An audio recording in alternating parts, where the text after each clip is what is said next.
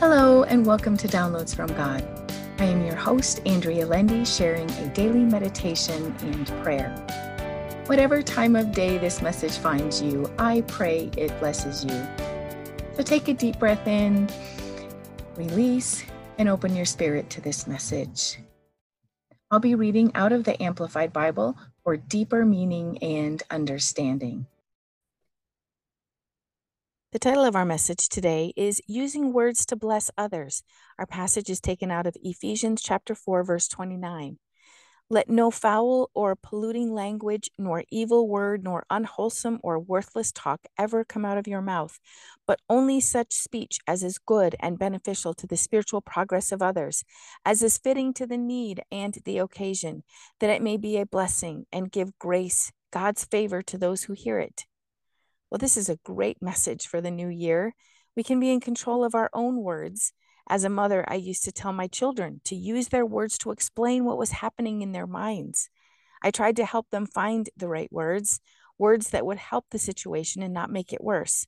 I must do the same thing when talking to them. It's important to use words that do not damage their spirits, words that lift up instead of tear down, even though my children have grown, I still want to be careful how I speak to them because my words will impact them for the rest of their lives. It doesn't matter that they are all adults now. They may look like they can handle a more flippant conversation, but I still need to be careful about what I say, how I say it, and the emotion I put into it. Paul tells us to let no foul or polluting language, nor evil word, nor unwholesome or worthless talk ever come out of our mouths let us say uplifting and encouraging words to one another that instill a closer walk with God in this new year. Today, I choose to use words that will bless those around me. May you find the Lord will assist you in choosing and using words to bless others as well. And now for our prayer. Oh Lord, thank you for your word that reminds us to choose words to bless others. Father, please forgive the words we have spoken that hurt others and do not further your plan. Help us be mindful of every word we speak. Help us use our words to build up instead of tear down. May your Holy Spirit guide our speech today and every day of the new year. May your grace be upon us. May your mercy flow over us. Strengthen us to follow you in all ways, Lord.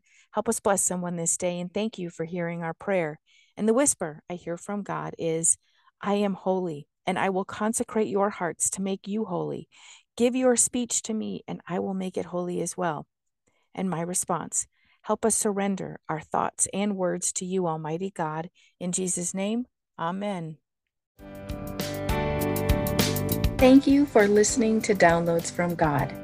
Subscribe for all future episodes and feel free to share this podcast with others. You can also read the daily meditation and prayer and subscribe for a free 30 page meditation and prayer PDF file on my website www.believinghim.com. Thank you.